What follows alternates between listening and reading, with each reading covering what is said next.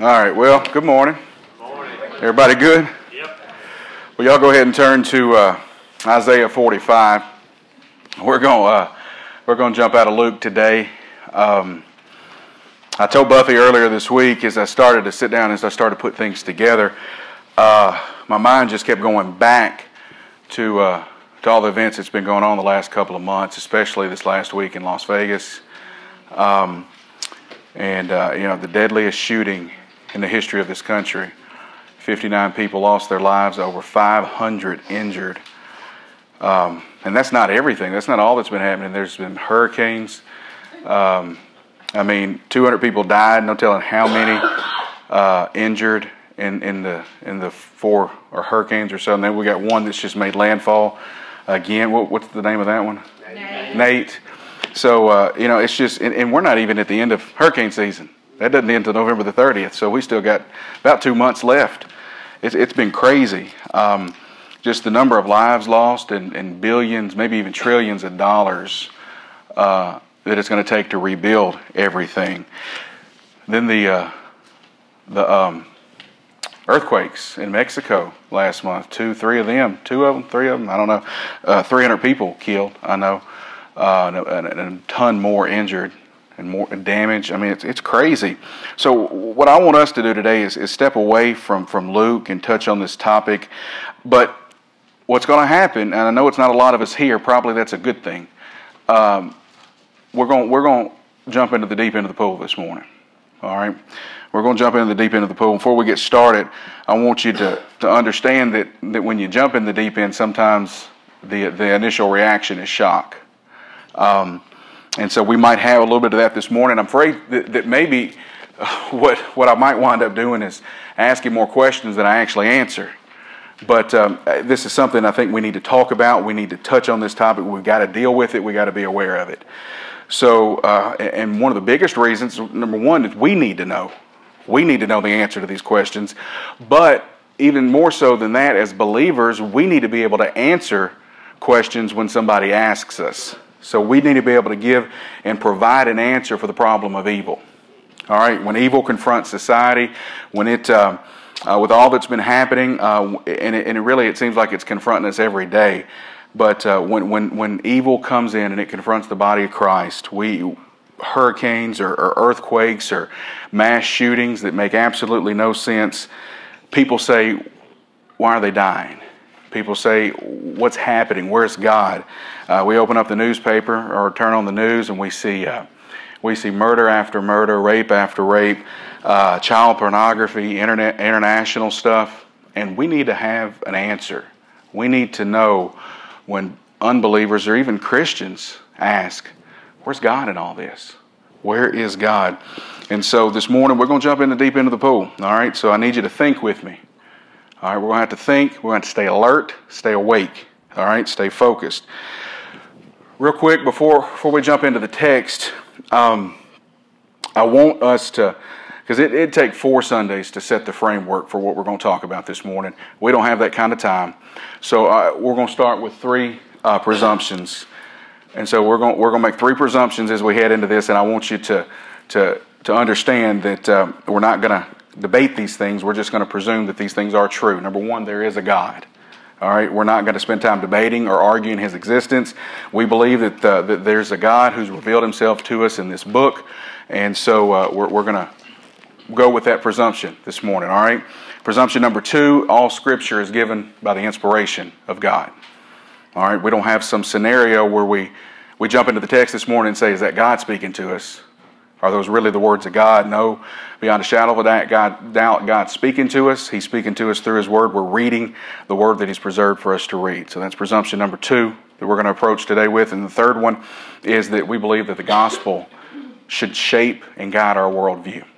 Okay?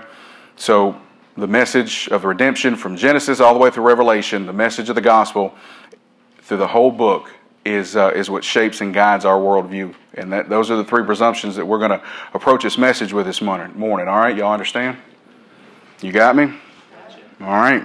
So, what's the problem of evil? What's the problem with evil? What should we be discussing? Well, here's the question we're going to answer this morning this is, this is the question that people that people ask. Like I said, unbelievers and Christians alone. I've heard it several times this week. I've heard it asked and answered, and and and you know, rightly or wrongly, I've heard it asked and answered this week. And the question is, it's a reasonable question. It is a reasonable question. If your God is as powerful as you say He is, and if your God is as loving as you say He is, then why doesn't this all powerful, all loving God take care of evil? It's a reasonable question for somebody to ask. Um, and what I want us to know is how to handle it. We need to have an answer. If somebody asks you that question, or do you have an answer? Are you going to squirm in your seat? We need to be not ready. We need to be ready not to squirm. We need to we need to have an answer to that question. I mean, it could be a coworker, it could be a relative, a friend, but they'll ask you. They'll say, "Hey, you're a Christian. Don't you Christians believe that God is all powerful? God is all loving?" Then, then work this out for me. Explain this to me. We got to have an answer. We need to be able to provide an answer. So, when you're put in a spot like that, you don't want to be squirming.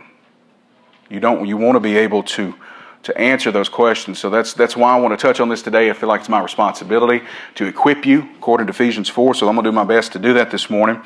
Um, y'all know we don't jump into the deep end every week, but uh, we're, we're going to today, especially with what's been going on the last uh, several weeks in the world. So, if you will, let's stand. Uh, Isaiah 45. Everybody there? Isaiah 45. We're going to read the first seven verses.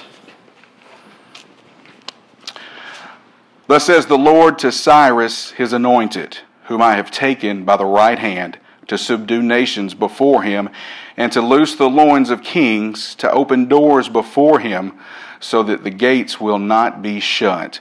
I will go before you and make the rough places smooth. I will shatter the doors of the bronze and cut through their iron bars. And I will give you the treasures of darkness and hidden wealth of secret places, in order that you know that you may know that it is I, the Lord, the God of Israel, who calls you by your name. For the sake of Jacob, my servant, and Israel, my chosen one, I have also called you by name. I have given you a title of honor, though you have not known me. I am the Lord, and there is no other. Besides me, there is no guard. There is no God. I will gird you, though you have not known me, that men may know from the rising to the setting of the sun that there is no one besides me. I am the Lord, and there is no other, the one forming light and creating darkness, causing well being and creating calamity. I am the Lord who does all of these. Let's pray. Father, Lord God, thank you for your word. Lord, your word is perfect. Every piece of it fits together perfectly and intricately. Lord, I recognize that, um, that if you don't come today, if you don't send your Holy Spirit to us right now, if your Spirit doesn't move among us, and if it doesn't move among the hearts and the minds of everyone here, if, if your spirit doesn't feel me this morning, if your spirit does not come, then God, what are we doing? We're here for no reason. We're wasting our time. If your spirit doesn't, doesn't guide us, if it doesn't help us stay alert, it doesn't help us stay awake, if your spirit doesn't illuminate your word, then what's the point? God, I just ask you to come and be with us this morning. Open as we open your word. God, I pray that you help us to understand it. Illuminate our hearts to the truth. Give us wisdom that you would have us to have. Lord, we ask you these things now in the most beautiful and precious name that stands above every name. That's the name of Jesus. Amen and amen. So let's, let's, let's start in verse 1. Thus says the Lord to Cyrus, his anointed. Now, Cyrus, God says this in Isaiah about 200, 150, 200 years before Cyrus is even born. Okay? And, you know, this is, this is kind of a problem for me, anyway. Because see, Cyrus, as you begin to read and study about Cyrus, Cyrus isn't a believer. All right, he's not a good guy. He wasn't a gentle spirit. He wasn't a, gentle person. He's a warrior. He was a king, and he was a mean dude. All right, God calls him my anointed in the verse. See, it, that's what I don't understand. See, I understand John the Baptist being anointed. I understand preachers being anointed, right? Some priests are anointed. I get that. I understand that, but but Cyrus or, or Pontius Pilate or Herod, I don't, I don't get that. That doesn't compute in my brain that, that God would call them anointed. You know, prophets are anointed.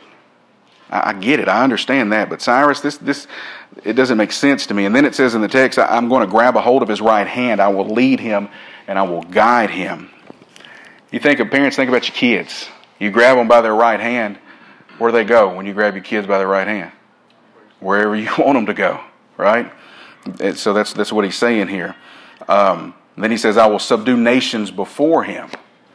All right, it doesn't say that I will permit him to subdue nations. God says, I will subdue nations before him. I will loose the loins of kings. That's the belt around a king. All right? So there are kings that, that, that he's going to defeat, and God is saying he's going to defeat them because I ordained that he will defeat them. I kick open the doors for him right? You don't kick open doors, God does. All right? He says, hey, look, I'm in charge. I'm sovereign. I'm all powerful. There's no doubt about it. This, this, this, that's, that's the text, that's the, that's the truth of what he's communicating in these verses. All right? And, and like I said, Cyrus was, was a king. He was, um, he was the king of, uh, of Persia, the Persian Empire, which was, which was massive. And, and these people weren't choir boys. All right? These were some bad people. They killed people, people got killed. Evil happened under his reign and rule. It wasn't pretty. All right, let's keep looking. Verse 3. Um, I will give you the treasures of darkness and hidden and hidden wealth of secret places, so that you may know that it is I, the Lord, the God of Israel, who calls you by your name. So, when something good happens, what do we? It's easy for us to praise God, isn't it? It's easy for us to say God's awesome when, when good things are going. But I'm I'm not I'm you know I'm guilty of it. I'm I'm not quick to say and praise God when when bad stuff comes, when when the evil or bad things happen. That's not how I operate. You know, that's not how my brain operates. Uh, it's it's hard for me. I like to separate it. I like to say God good, Satan bad, right? That's what I like to say. It's it works for me that way. You know, it's it's easier to deal with. Huh? What'd you say? That's okay. We can we can communicate. um, but the text, you know, it doesn't allow for that. That's not what the text is saying. And you look in verse four, he says, "For the for the sake of Jacob, my servant, and Israel, my chosen one." So God says, "I'm doing this for Jacob's sake. I'm doing this for Israel's sake. I'm doing this for I'm doing all of this through Cyrus for my elect." All right, hold your place in Isaiah. Flip to Ephesians 1. Ephesians chapter 1.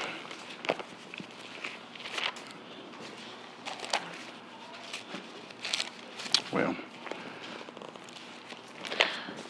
they left Ephesians out of my Bible. I can't find it. It's okay.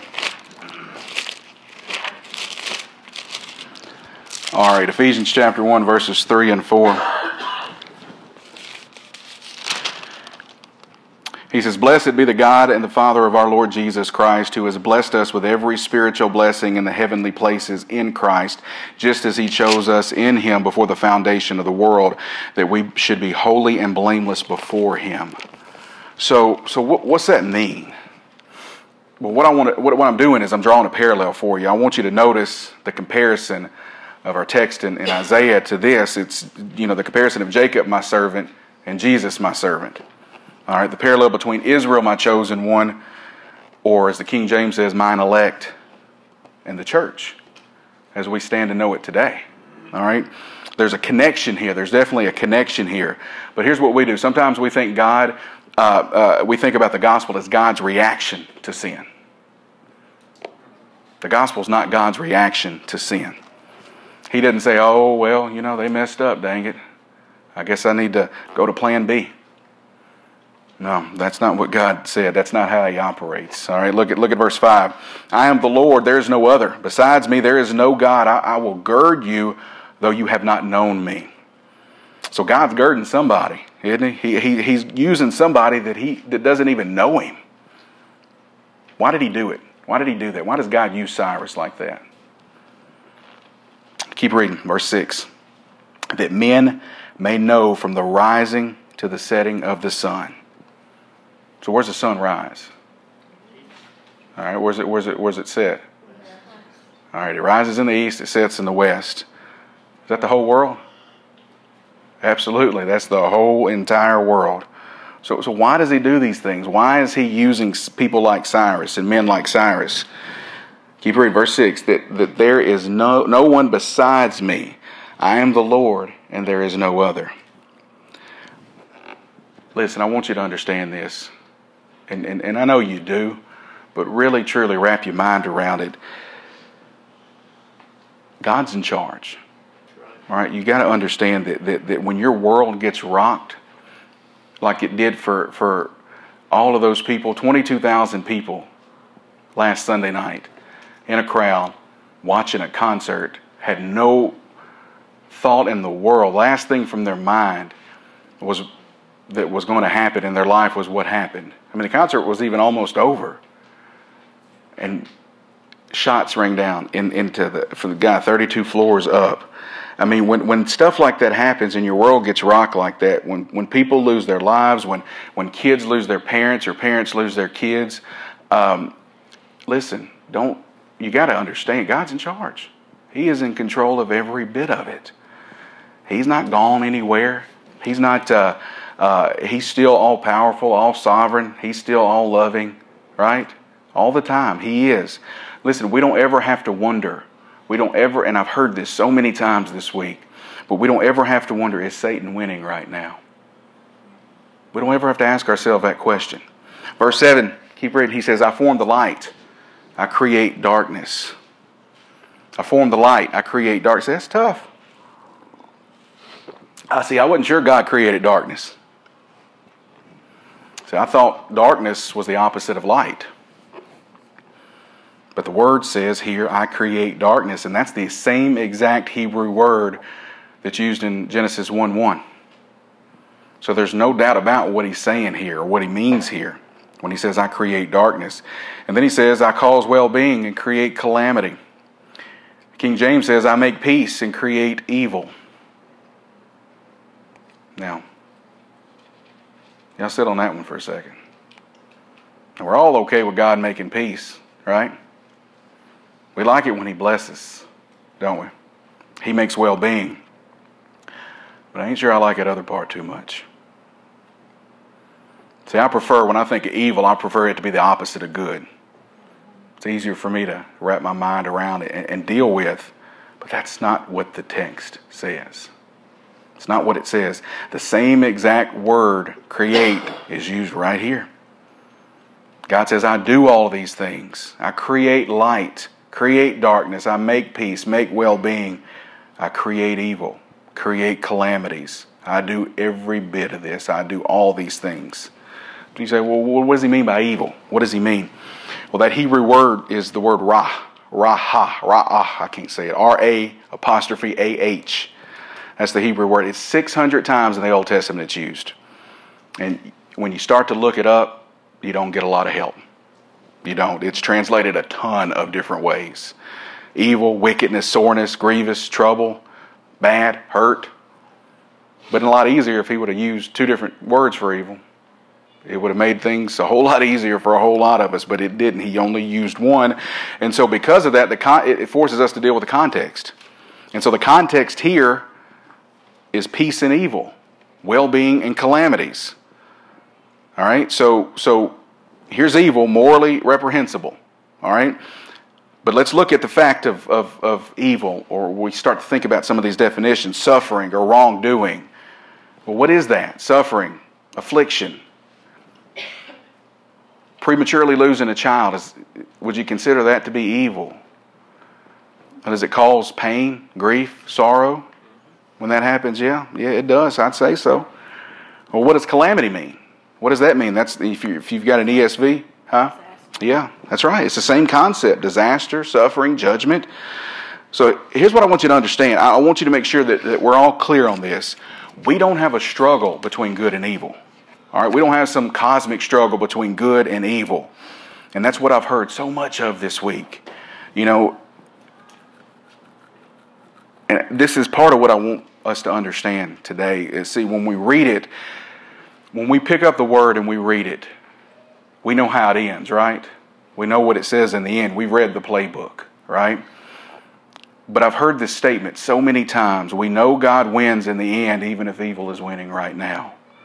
And I've heard good, well meaning people and well meaning Christians say it. But listen to me, y'all. There's never a time that God is not winning. There is never a time that Satan is winning. There is never a time God's losing. It can't be.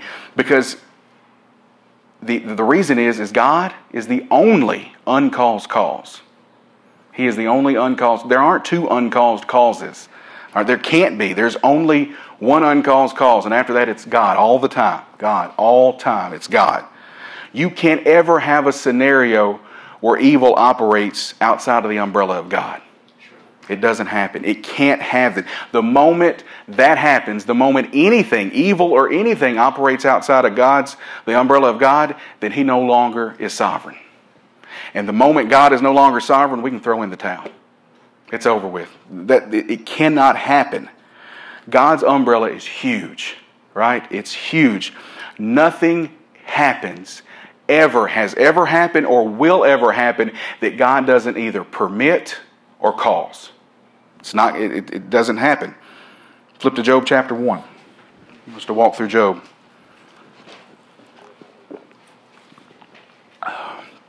Job chapter 1. Just go to Psalms and turn back one more verse or one more chapter.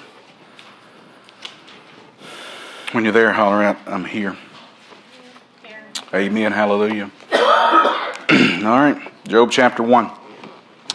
We'll start in verse 1 and we'll just step down through it. Um, there was a man in the land of Uz whose name was Job. And that man was blameless, upright, fearing God, and turning away from evil. So here's, here's a great guy. All right, this is a great guy. It's kind of guy that you want your, your son to be like or you want your daughter to marry, right?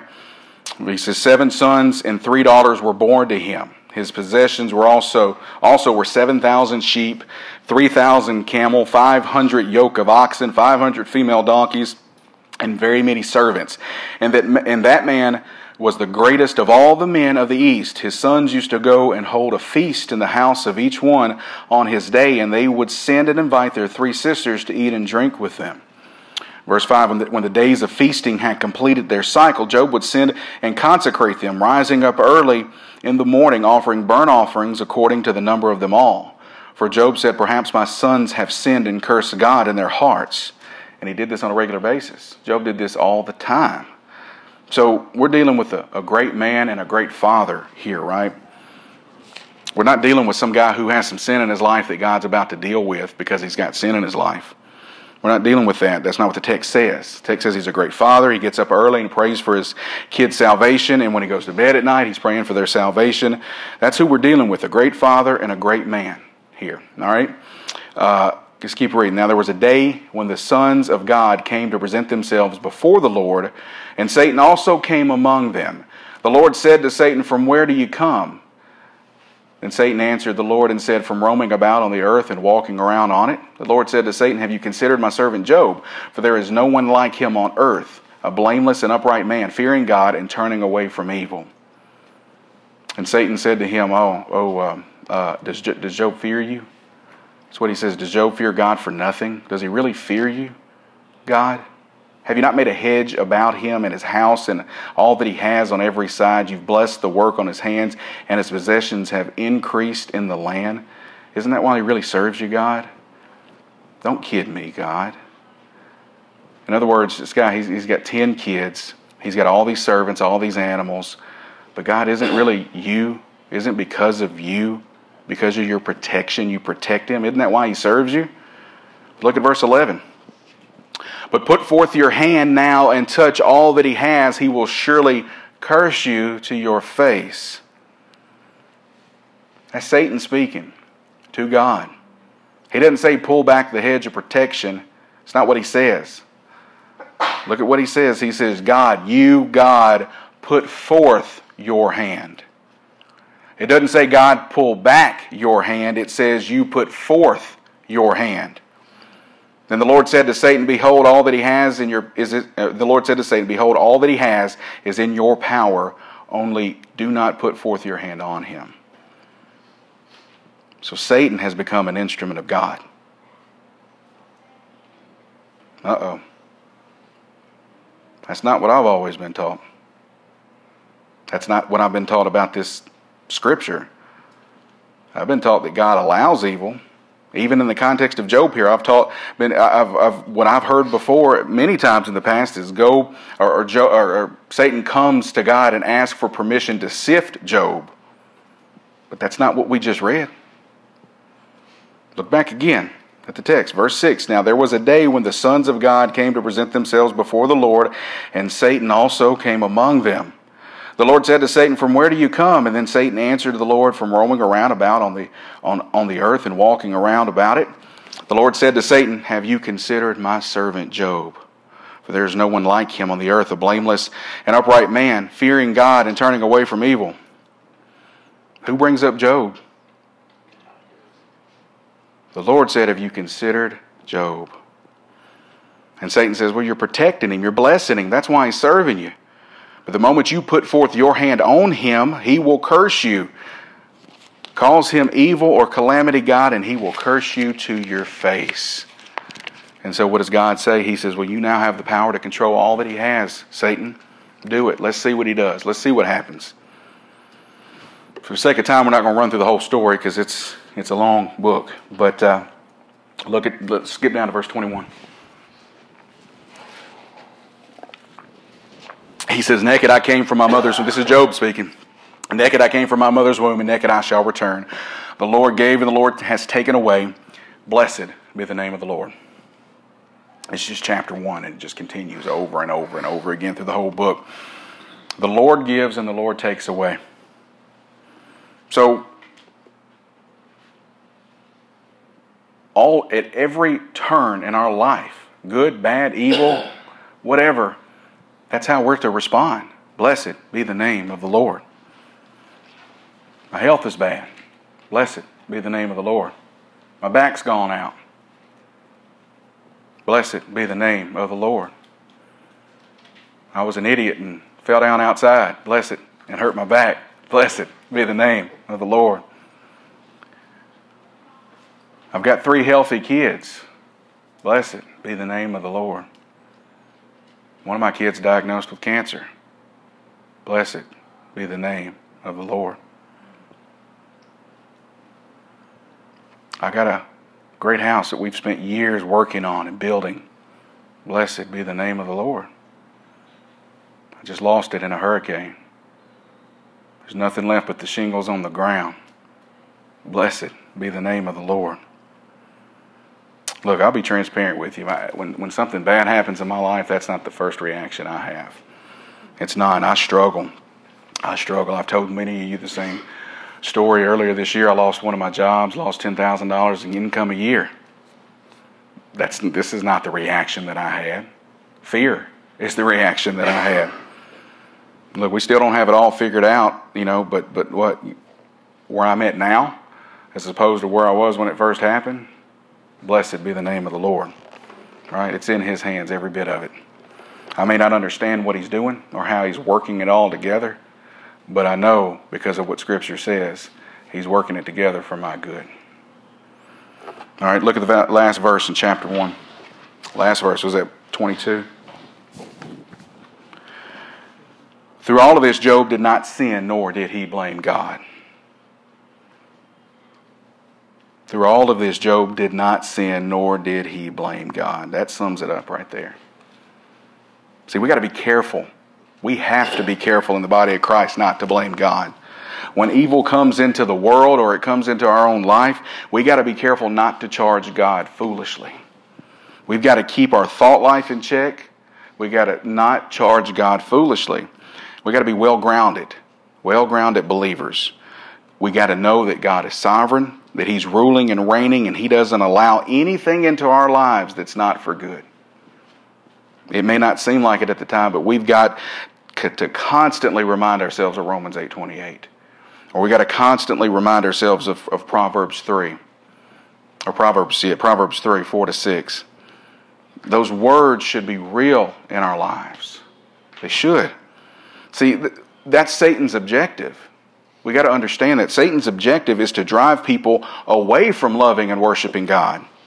His objective is to, is to use a man in a hotel room 32 floors up who shoots into a crowd of 22,000 people, killing 59 of them and injuring over 500. His objective, objective is to take and use men over airplanes and crash them into the World Trade Center, killing over 3,000 people in one day.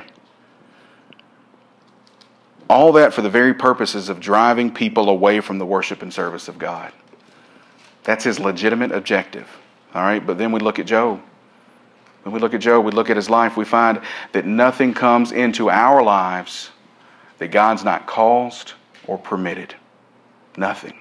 Nothing comes into our life. Death doesn't come into our life. Cancer doesn't come into our life. Nothing can come into my life that God doesn't either cause or permit. And listen, here, here's something else I want you to see. These things that, that, that we see as evil, these things that, that we call evil, that we see, that we know are evil, those should cause us to worship God. Those should cause us to worship God. But, and, and look, I get it. I understand. You know, I'm good with, with worshiping God when, when, when good happens. I, I love that concept. When, when good happens, I fall on my knees and I worship and I bow in front of Him. But I struggle with evil causing me to worship God. But but listen, I ask this question. I'm going to ask you this question. It's a legitimate question. It's a legitimate question that people ask. Why doesn't God just crush evil? Why doesn't He just crush evil? Why didn't He do it when He had a chance?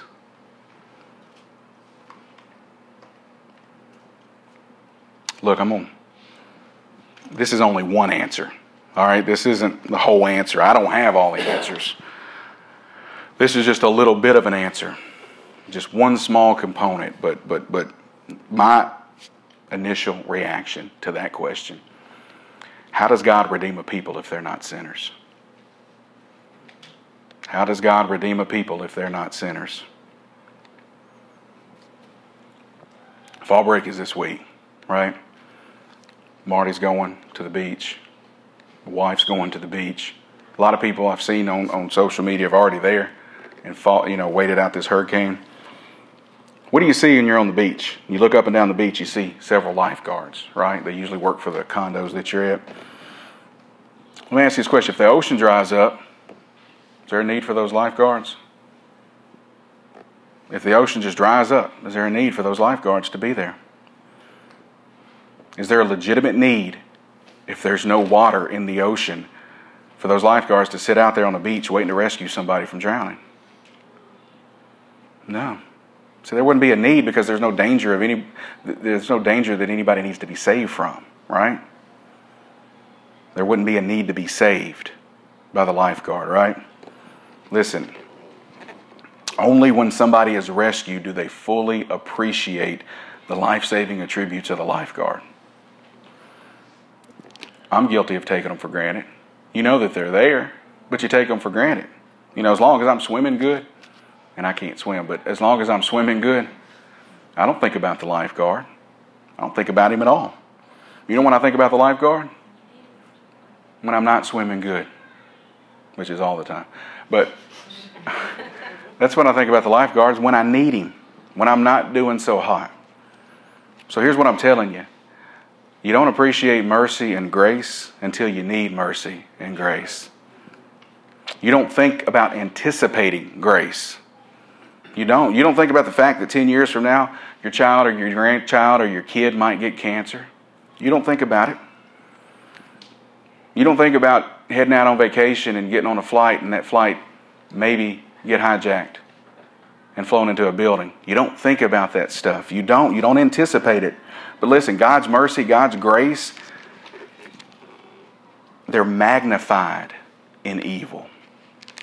The grace of God and the mercy of God is magnified in evil.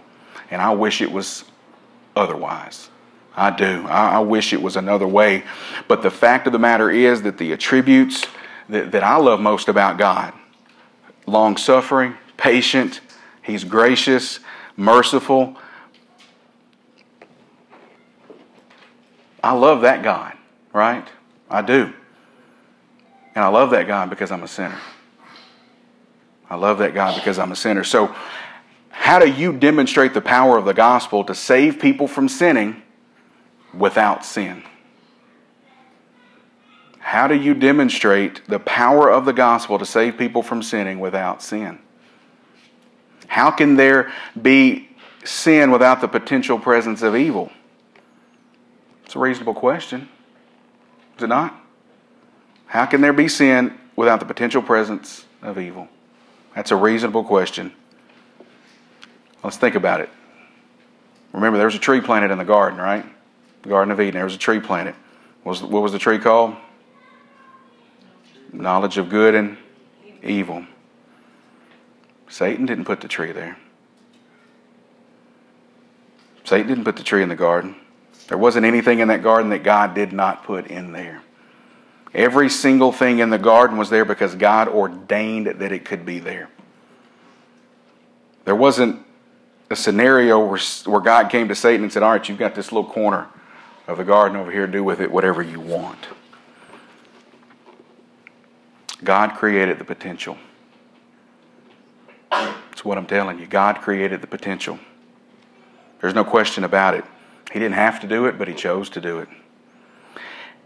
So here's my response to that. This should be all of our response to that. Every act of evil, every act of evil should cause me to think of the evil that was inflicted upon the Son of God.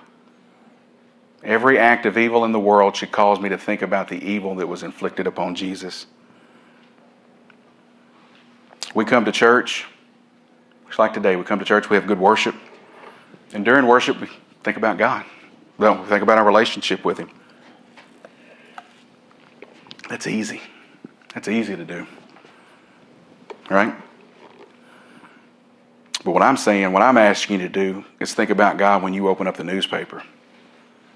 When you open up the newspaper and, and, and you see the, the murders and the rapes and, and, and everything that's happened, when you turn on the news and you see all the evil in our world, I'm asking you to think about God then. Think about Him 24 7. Let Him consume your life. It's easy to come to church and think about Him. That's not the hard thing to do. Every act of evil should cause us to think about His mercy, His justice, His grace. Should cause us to think about the gospel. Acts 4 27, 28. For truly in this city there were gathered together against your holy servant Jesus whom you anointed, both Herod and Pontius Pilate, along with the Gentiles and the peoples of Israel, to do whatever your hand and your purpose predestined to occur. How do you crucify a Savior without evil? How do you crucify a Savior without evil? Look, it's, it's hard stuff to think about. It's not easy. Why does an all powerful God continue to allow evil to exist? Why does He create calamities? Why does he create suffering? Here's my thought. It's out of Luke 13. Y'all don't have to turn there. But Luke 13, in the context of Luke 13, innocent people are dying. All right, they're being executed. And, and Jesus says, Do you suppose that these Galileans were greater sinners than all the other Galileans because they suffered this fate? I tell you, no. And then he looks them right in the face he looks them right in the face and he says, Unless you repent, you will all likewise perish. So here it is, folks. Here it is. Every single evil act should cause men and women to repent and believe the gospel. It should. Every single evil act should cause us to run to the cross. Every time we hear about a murder, every time we hear about a hurricane or earthquake, every time we hear about a mass shooting, child pornography, anything, every time we hear about a child losing their life prematurely, we should be embracing the gospel. Perfect example. Turn to, well, you don't have to turn, uh, but we'll, uh, I just want you to wrap your brain around it. Genesis 50, verse 20. I, I think I've got it it'll be up on the screen. But but J- Joseph was sold into slavery. Right? He was he was unjustly accused of rape, right? He was he was unjustly thrown into prison, left for dead in prison. That sounds like a lot of evil, doesn't it? A lot of evil. This is what the text says. As for you, you meant evil against me, but God meant it for good in order to bring about this present result to preserve many people alive. God uses evil to save people. That's how powerful He is. That's how powerful the God we serve is. He uses evil to save people. He can take the most evil event that's ever occurred in the history of this world, the most evil event against a single man that ever happened, which was the death of Jesus, and make it into the most glorious and good thing that's ever happened to the whole humanity. The only way we can deal with evil is to run to the gospel. That's it. That's the only way we can do it. Embrace the gospel. Embrace it, run to it, and never get over it. Ever. The gospel should never get boring to us. We, should, we will never graduate from the gospel, we'll only grow in it. The gospel never grows old. We, we, we never stop worshiping, embracing the person and the work of Jesus. We run to it when things are going good, but listen, we run to it when evil comes too. That's what we run to. We run to it every day. We love the gospel because the gospel is the power of God to save men and women for the glory of God. And the only way we're ever going to be able to deal with evil is to ground ourselves in that truth. That's it. We ground ourselves in the depths of that truth and we embrace it just like Job did. Let's pray. Lord, Lord, I thank you. I thank you for your word. Lord, there's so much evil. There's so much evil in this world.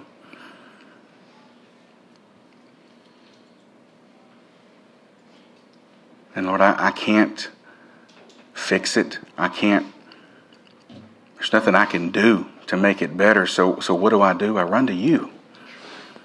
I trust you because your words are the ones that were spoken before the foundation of the world. Your words are the ones that were spoken. Those words are the ones that we cling to. See, God, you knew before you even laid the first brick or you laid the first foundation on this world that Jesus would have to die. Revelation tells us that, that, that, that, that, that before the foundation of the world, the Lamb was slain. So we know what was going to happen. You knew what was going to happen. God, we cannot let it get us down. It should cause us to run to you. It should cause us to fall on our knees in front of you. It should cause us to tell everybody we run across about you. When people question, where is your God? Why does God allow evil? We tell them that we, you allow evil to magnify Jesus to magnify your glory. It's not about us, it's about you. It always has been and it always will be. So, God, I pray right now that as I proclaim your gospel, if there's any amongst us that you deem to save today, save them, God. We want to see it. We want to see your glory at work amongst us today. We love you. We give you all the honor, praise, and glory. It's in the most beautiful name of Jesus we pray. Amen. So, before I, before we're finished, um, everything has been going on last couple of months. Um, the death, the suffering, the, the tragedy, the, all, all that's been going on. How does God bring good from this? How does He bring good from us? How can we be confident that He does that? Just look at the cross. Just look at the cross. So the cross is the ultimate proof that, that uh, He's not distant from us. He's not unresponsive to all this suffering that's going on. 2,000 years ago, He left the glory of heaven for a stable. He left the glory of heaven for a stable. He gave up eternal light. He gave up, he, he walked out of a kingdom and he entered a broken world, an evil world. And he joined us. He became one of us. He walked where we walked. He lived where we live. He joined us in our pain. He suffered what we suffered. He came here. And, and, and, and what did we do to him? We hung him on a cross. We spit on him, screamed at him, mocked him, beat him, and then we watched him die. God's not a bystander. He is not a bystander when suffering and pain happen in this world. He's not. He died the same way we die, the same exact way we die. And his final answer to the problem what was his final answer? He joined us. He joined the human race. He ate with us. He walked with us. He talked with us. He dwelt among us full of grace and truth. But listen to me. He didn't just die with us, He died for us. And then He came back from the dead. So we wouldn't stay dead either. So he, he, when he rose from the dead, when he rose from the dead, he reversed the curse that was put on in the garden. He tore down the chains, broke the chains, and he, what he did was he set in motion this chain of events that would one day mean an end to all hurricanes, all mass shootings, all the cancer and all the suffering and all the pain that drags us down. It's going to end one day. So it, it helps if we if we'll remember that what he did for us on the cross we don't deserve any of it. When Adam drove the bus off the cliff, and then death and destruction came into the lives of every human ever born from then on, ever since then, we don't deserve what God did. But what did He do? He sent His Son. He sent Jesus. Jesus came into the world to save sinners. Right? Think about it. Jesus didn't suffer shame, He didn't suffer punishment and torture for pretty good people. I'm a pretty good person. When I die, I hope, you know, I get up there and all the good that I do outweighs any bad that I've done. I'm a pretty good person. Guess what? If that's what you cling to,